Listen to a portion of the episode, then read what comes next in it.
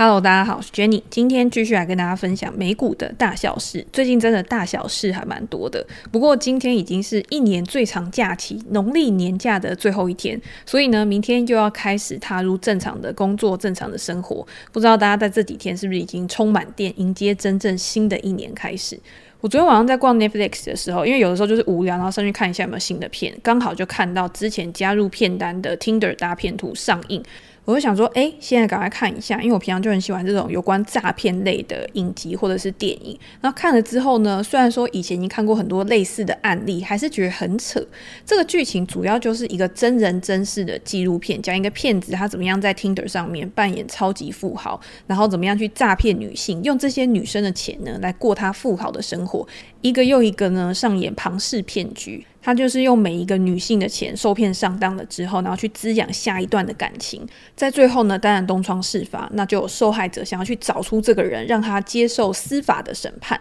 剧情就是还蛮紧凑的，虽然你看过很多这样子的片，你都会觉得说，哎，这么夸张的剧情，怎么会还是有人被骗，然后屡试不爽，永远新闻上面不缺这种被诈骗的消息。但是我也知道很多事情啊，其实不是像我们自己讲的那样，我们会觉得说那些被骗的人真的很笨，然后是不是他们太贪心啊？才会造成这样的结果啊，会觉得他们活该啊，或什么什么之类的。但是呢，其实你仔细想一下，我觉得每一个人在情感上面都会有一些弱点，或者是你的人格特质上面，你在某一个部分有缺乏的时候，那个东西它就会变成是你的弱点。譬如说，像我不是在感情上面缺乏对象嘛，我也不需要去找另外一半，我没有这种压力，那我就不会对交友软体有美好的想象跟欲望。那当你没有欲望的时候，你自然就很难被骗，因为他没有办法用那种情感的因素，然后去诱拐你上当。那有些人他会很希望找到合适的另外一半，他可能在现实生活里面他没有办法很好的跟人家做交际。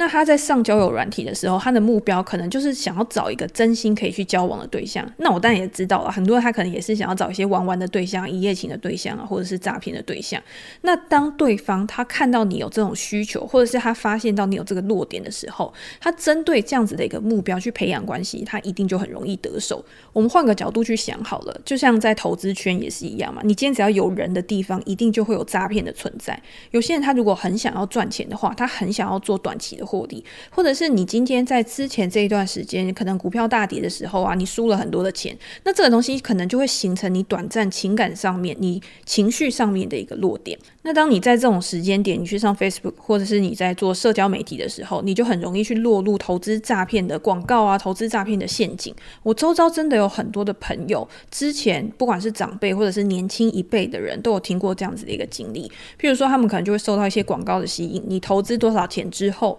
你每一个月就可以领回十个 percent 的获利。那一开始你投入前一两个月，可能真的都有拿到那些获利，然后等到你开始产生信任的时候，可能又投入了更多钱，才发现自己落入一个庞氏骗局的圈套。比较幸运的是自己被骗而已，所以你自己的钱就付诸流水了。但是以前我有个员工，他是说他还把他的亲朋好友都带进去，就是他发现这一个投资标的，然后很好，然后他又去介绍他的朋友去把钱投进去，结果后来赔钱了之后呢，他介绍进去的人都来找他说：“哎，你怎么骗我钱或什么什么之类的。”，但是其实他也是受害者嘛。可是这个人呢，他又很好，他到最后竟然变成债务人。他因为他自己介绍这些朋友进去，然后他要去还他们这些被赔的钱，我就觉得啊，怎么会发生这种事？你要说他傻吗？可是他又很负责任，他愿意去承担这个后果。这种时候，你就会发现，其实为什么他们会被骗？第一个是他可能完全不了解投资市场这件东西，他可能不知道什么是投资股票，他可能不知道什么是储蓄，他甚至不知道怎么样去买卖基金、股票，甚至是合法的投资商品。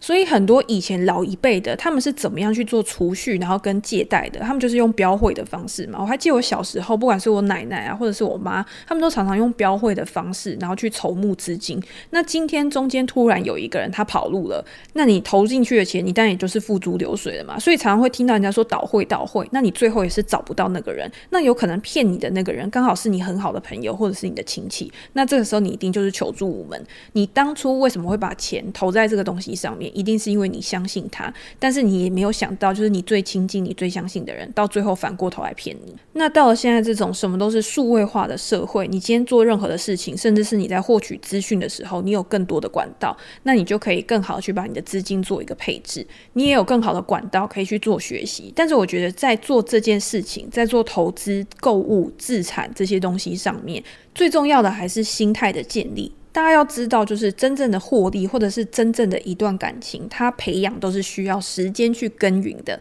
你不能说完全没有意外之财这件事情。比如说中乐透的人，他这个就是意外之财，他前面可能也不需要太多的耕耘，他可能就是走进一家彩券行，他突然买了一张彩券，他就中奖了。那你也不能说没有那种真的一见钟情的浪漫故事嘛，只是基本上它是少数。在这样的过程当中，你可能需要去承担更高的风险，然后你要去以身试法，你才能知道这个结果是好的还是坏的。那投资里面有一个老生常谈，就是有一些投资机会，有一些东西它好到不真实的时候，基本上它就不是真的。也就是你今天在做投资的时候，你宁可先保守一点，不要一下子就把你自己的钱丢进去，不要一下子就 all in。因为虽然说人生是可以不断的去试错的，但是你要知道，一个人在他的人生里面有多少次机会是可以重复尝试重大的错误，这种很严重的错误其实是很难做一个挽回或者是补偿的。那我也会觉得，你今天在做任何的投资决策或者是人生决策之前，可以先多想一步。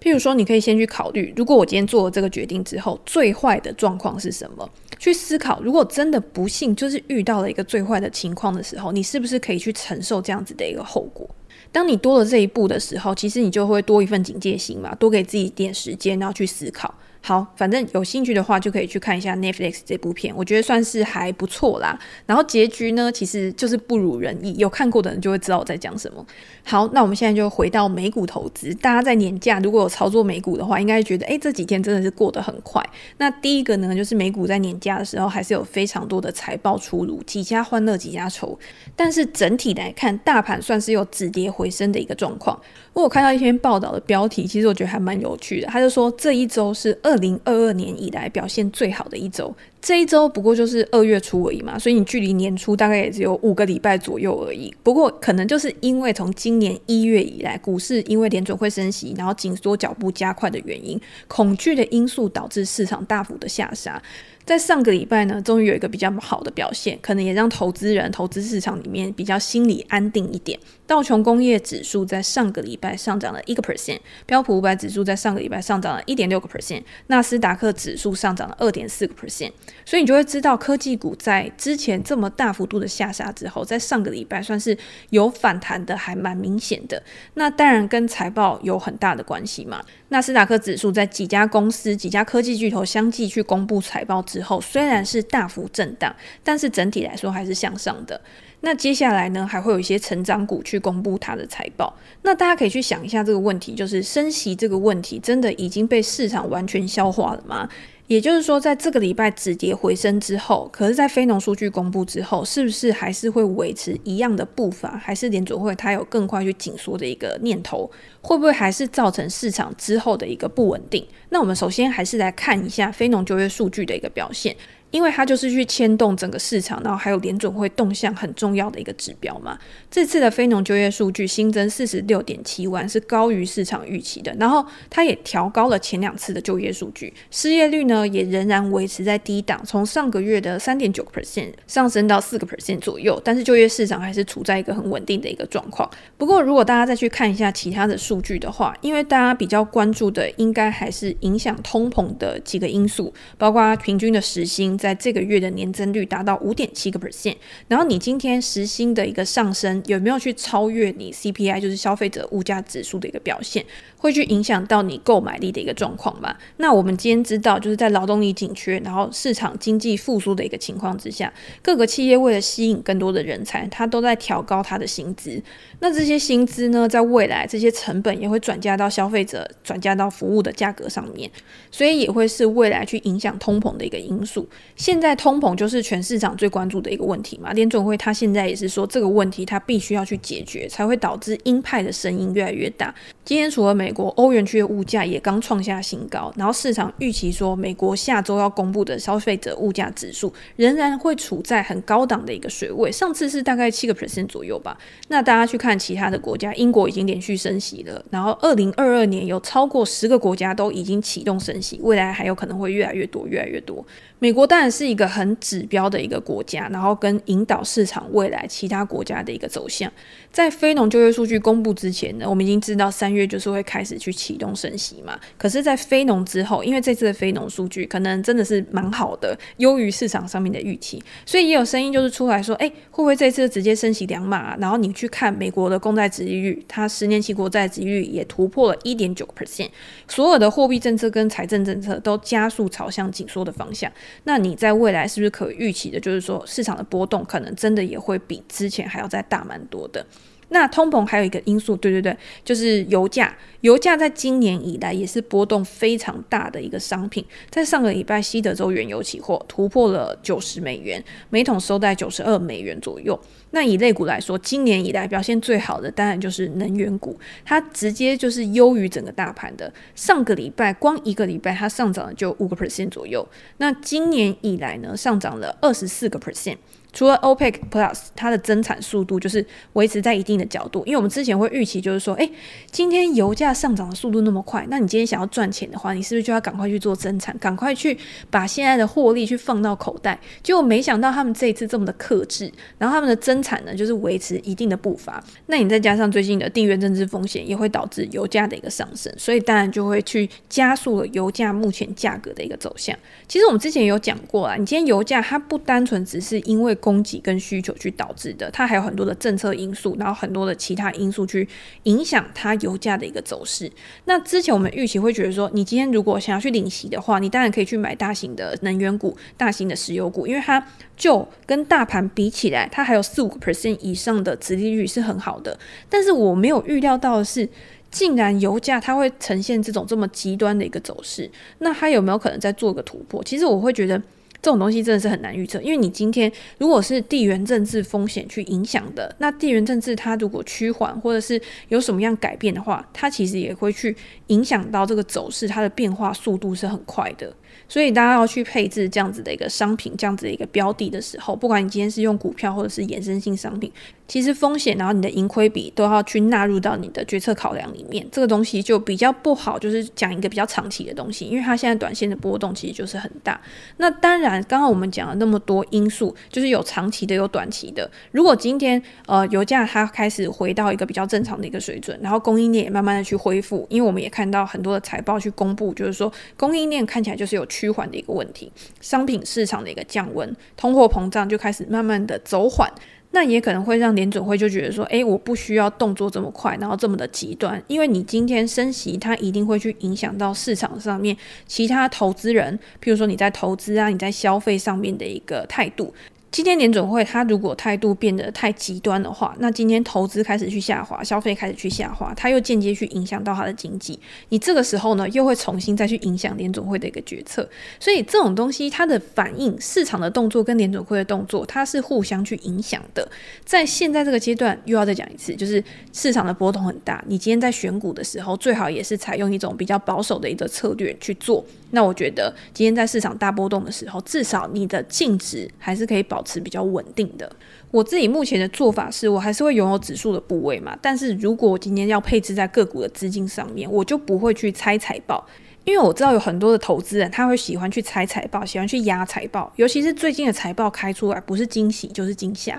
财报之后的股价其实变动的幅度是非常大的，所以更会吸引投资人。不管你今天是用个股或是用选择权，然后你去猜财报，你就会觉得，哎，这东西可能是还蛮有趣的，蛮刺激的，然后去做这样子一个操作。那我自己其实很少去做猜财报这个动作。原因应该跟我自己采用的策略比较有关系，因为我今天在做资金规划、资金配置的时候啊，我一开始当我想要买一档股票的时候，我都会先设定一个比例，就是我在每一笔上面我都会有一个固定的比例。那如果今天呢，我买入了之后，因为财报的关系，行情不如预期。那如果今天有大幅度的跳空下跌，我要去执行停损是一件比较麻烦。而且如果它超过原本设定的亏损幅度的话，我就会觉得。怎么会发生这样的事情？所以我几乎是不会这样去做的，因为就算要买，你今天要去赌财报，你也不敢买大嘛。那你今天部位大的话，我觉得还是做比较稳健的操作会比较好。那美股它在财报后的大幅上涨跟下跌，除了现在的市场氛围，其实它是处于一个比较波动性比较高的，去加重了股价的反应。但是我觉得最终还是会回到原本正常的一个状况。譬如说，如果今天财报开出来之后它大跌，那它可能后面几天都是维持一个震荡的状况。那它今天财报开出来，如果大涨的话，它有可能在大涨之后那个激情小腿，它也是维持几天都整理的，或者是它有回撤缺口的时候，因为跳空上涨就会有个缺口嘛。那在看财报的时候，你就会发现，诶，基本面不错，财务的状况不错，产业的前景感觉也在一个成长的轨道上面。这个时候再去布局都还来得及。我自己会比较喜欢的就是这样子，就是在财报开出来之后，我可能先损失一点它可能跳空上涨的一个获利，但是我会觉得它未来的盈余持续性或者是它的股价趋势持续性是很好的，那这个时候再去布局，其实会是我比较喜欢去采用的一个策略。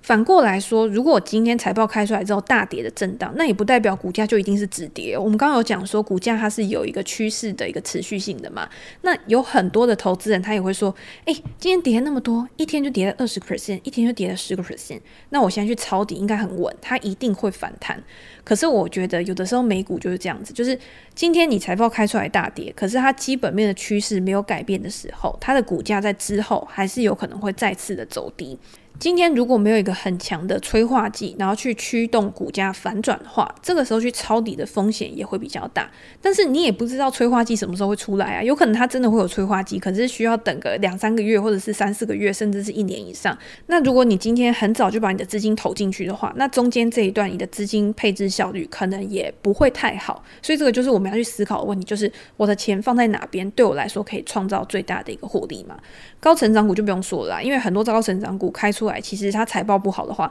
之前都已经跌到烂掉了。那这一次呢，如果财报开出来再很烂的话，它有可能还是会延续之前的一个跌势。你就会发现，就是新低还有新新低，新新低还有新新新低的那种局面。那当市场上面现在资金也会越来越少啊，因为联总会开始紧缩了嘛。那没有基本面的公司，空有梦想的公司，它一定更不受到这些资金的青睐。那你要转多的可能性，搞不好比那些稳健成长股还要更少。就算你要让它跌势趋缓，你也必须要面临一段时间的一个整理期。所以，如果今天你还想要再去投入这些高成长股的话，重点是它到底处不处在一个强势的上涨格局。如果今天它前面下杀的幅度都已经比大盘还要大了，它在未来现在它反弹的幅度又没有大盘那么好的话，那我觉得你就可以再观望一下，再等一下。好，那我们接下来就讲一些大成长股嘛，譬如说，呃，Netflix 好了，在上一次财报之后大跌，现在就是在震荡。它其实，在大跌了之后，它短时间之内反弹了快要三十个 percent，可是它反弹了之后呢，又有下杀，所以目前股价大概就是在十日线附近去做一个震荡。我为什么用技术分析跟大家讲的原因，就是因为我们现在还没有看到它的催化剂嘛。那你在还没有看到它的催化剂之前，它又处在一个很弱势的一个形态。那你今天要去抄底的话，我觉得就是可能还需要再等待一段时间，不一定它真的还会再下杀，但是你就是需要再等待一段时间。可是如果这个时候你想要再去做一个短的反弹、波段的反弹的话，我觉得只要不要破前低之前，可能都还有空间。那就要看你怎么样去规划你的进出场策略。所以其实策略是有很多的，然后你要怎么样去赚钱，其实也都有很多种方法。可是有的时候你赚反弹，你就要知道那个获利它可能是比较小的。那如果今天你是想要做大趋势的话，那你可能就是要等待一个更好的时机，或者是等待一个更合理的价格。像是我觉得一定也有人他会想要去用 sell put 的策略，就是卖出卖权嘛。之前呢，我们有讲过，就是如果你今天用 sell put 的话，就是看不跌的一个策略。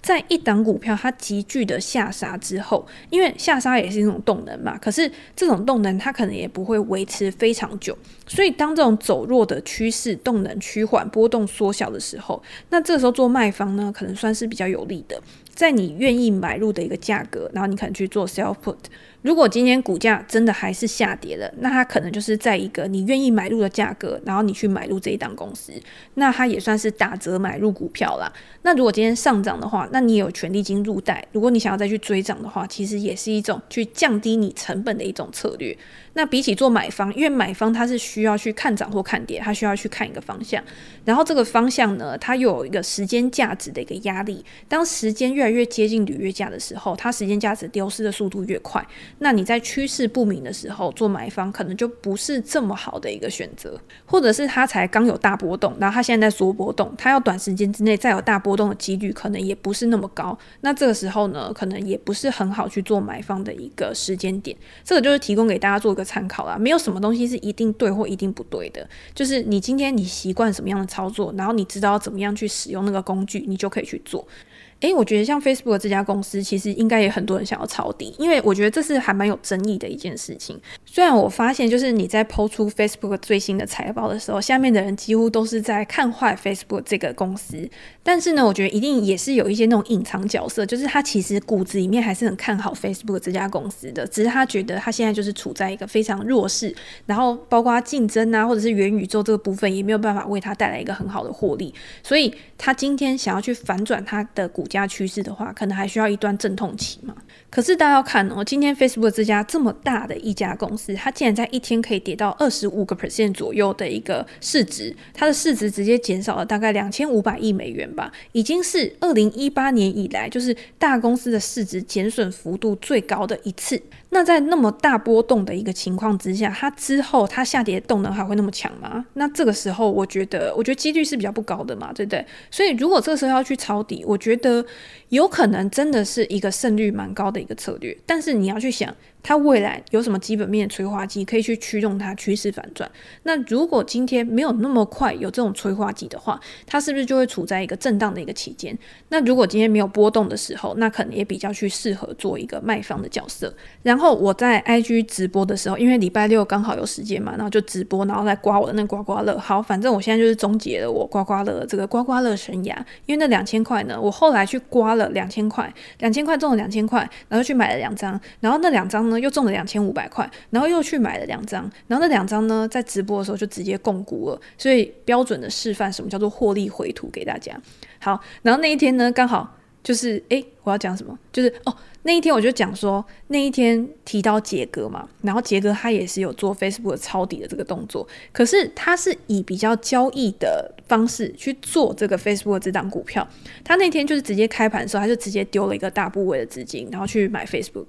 然后等他反弹两趴的时候，他就直接把它出掉。那这个时候大家会有个疑问嘛？你两趴两趴出掉干嘛？你今天怎么获利？两趴能赚什么？其实我觉得这个东西就是大家一个迷思，就会觉得说，哎，我今天买 Facebook 这家公司，我就是以。一定要做长期投资。其实你今天在做任何的操作策略的时候，跟你的部位大小也会有很大的关系。你部位小的时候，两趴其实算起来真的是不痛不痒，完全没有感觉的。但是如果你今天部位大、资金规模大的时候，那你就会很有感。那两趴呢，其实搞不好它就是可以帮你的获利，其实有一个蛮大的一个挹注，它的绝对金额可能就是还蛮大的。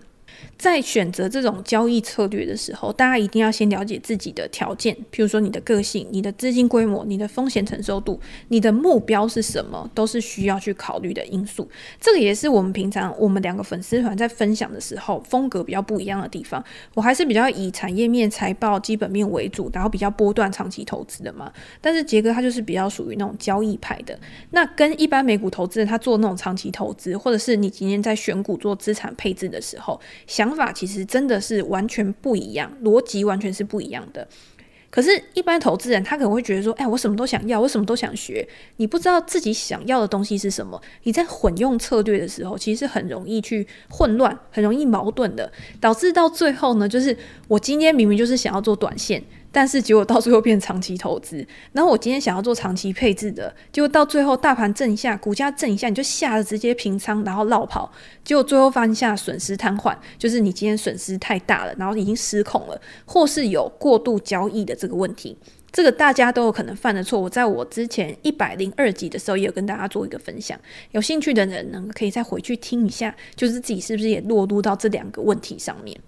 那刚好也有读者在 Pockets 里面问到一个问题，他就说我在看股价支撑的时候会用哪一些技术面来看？这个问题我其实在我之前的专栏就已经写过了，或者是我现在每次只要在分析公司啊，或者是讲财报的时候，每一篇文章在最后都会有我自己的判断方法，跟我对这家公司股价当下的一个看法。这边就是要提醒大家，就是技术面有的时候你会看成呃分指标来看，或者是用形态来看。我自己其实不太常看指标的，因为指标有。的时候，它没有办法提供一个很好的讯号嘛。你看 K D，你看 R S I 的时候，它有可能就算是在超买或者是超卖的阶段，但是它可以长时间钝化，它可以长时间都处在这样子一个状况。那你如果今天太依赖指标的话，有可能就是买太早。卖太快，就是有这样的一个问题。可是如果你今天看的是形态，它是一个比较长时间的，那你就可以去参考像均线啊，譬如说我常讲的长期均线就是年线。年线有些人他是用两百四，有些人他是用两百，然后这个是比较常用在稳健成长股或者是成熟股上面。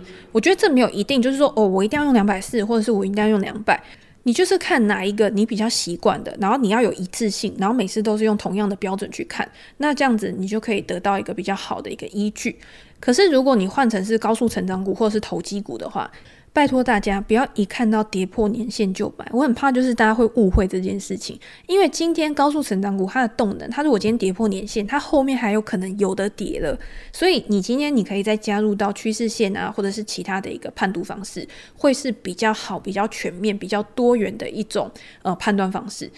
然后还有一个就是你在判断长期跟短期，或者是你在做投资跟做交易的时候，你看的那个均线可能也会不一样。比如说，如果是短期交易好了，有些人他做当冲，他有可能用五分线，他有可能用六十分线、十五分线这种很短期的一个均线来看。那这个时候，它的日线是拿来看长趋势的。但是如果你今天是做长期投资的话，你可能就是用周线作为长趋势，用月线作为一个长趋势，但是你是用日线去判断买卖点的。这个东西跟我们之前常常讲的，就是你今天你要怎么样去选择你的时间框架？你先确认你的投资风格嘛，你是用交易还是用投资？然后你选择你的投资工具，然后你才去设定你的时间框架。如果你今天是做长期投资，那你一定就是选比较长的时间框架。你需要参考过去的记录，然后未来的可持续性或者是可预测性，它也是比较长的。那这样子呢，你比较好去做一个资金长期的一个配置。但是如果你今天是做交易，你今天是做短线的，那你的选择时间框架一定是比较短的。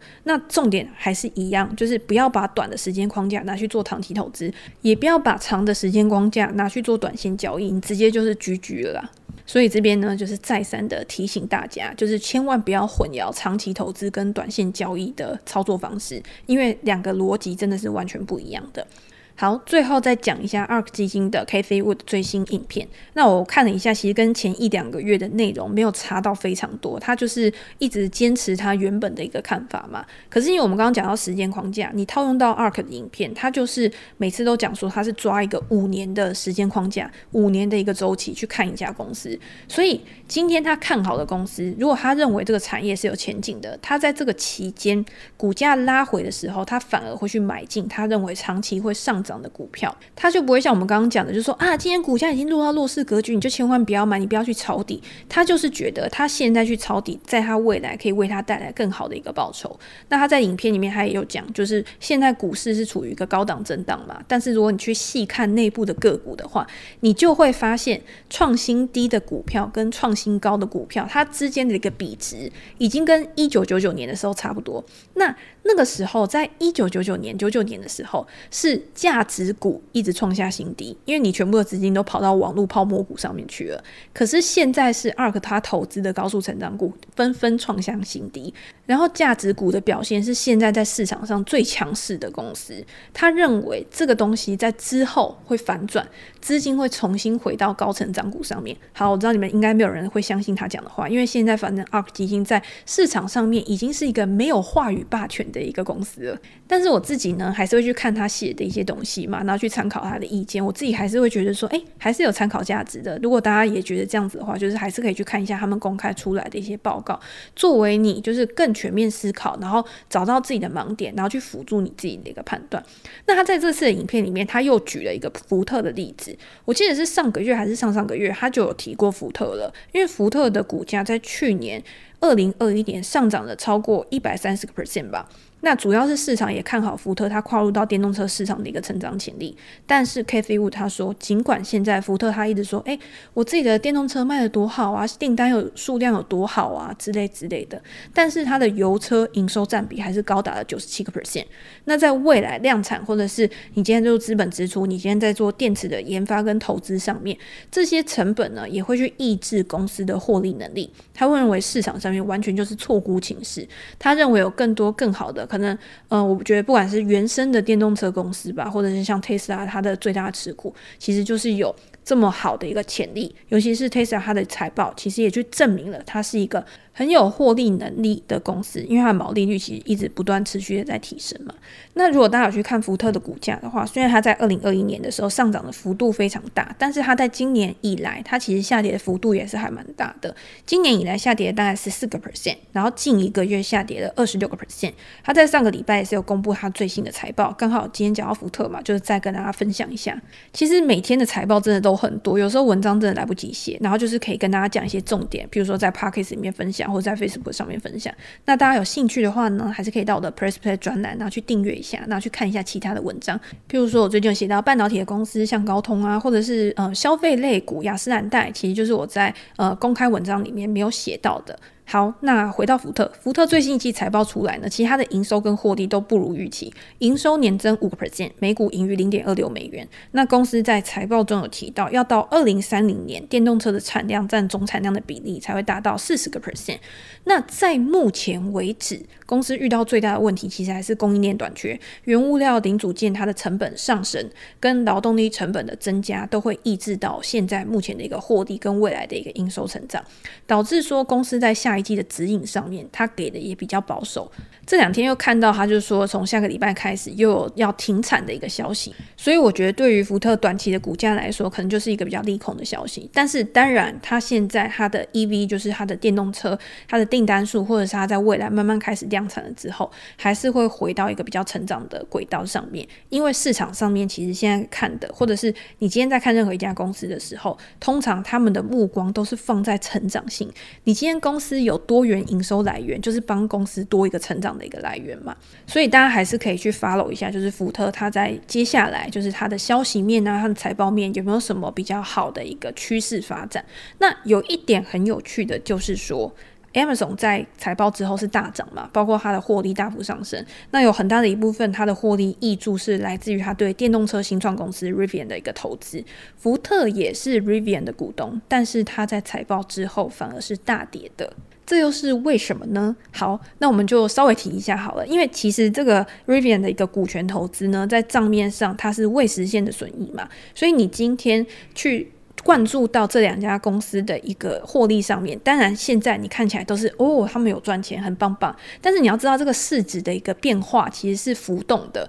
也就是说，在十二月，就是在上一季结束的时候呢，其实它的估值是多少，然后去显示在它的一个未实现损益上面。但是到下一次财报公布的时候呢，你看，像从上一次财报结束，就是它到现在那个 Rivian 的估值，其实就是有下调了。如果你现在去看的话，因为它在财报上，它的一个 Rivian 的一个获利是八十二亿美元嘛，可是换算到现在的股价大概就是六十亿左右。那你在下一次财报上面估值的变化，就会去影响到它的一个获利的一个波动性。所以，我我也会觉得啦，就是今天亚马逊它的一个获利跟它财报之后大涨，并不是因为说哦，我今天拥有 Rivian。让我赚很多钱，而是因为扣掉了 Rivian 这个影响之后呢，亚马逊它的获利还是高于预期的。但是福特这家公司，它扣掉 Rivian 的一个影响之后，它的盈余、它的一个获利是低于市场预期的，才会导致这样子的一个状况。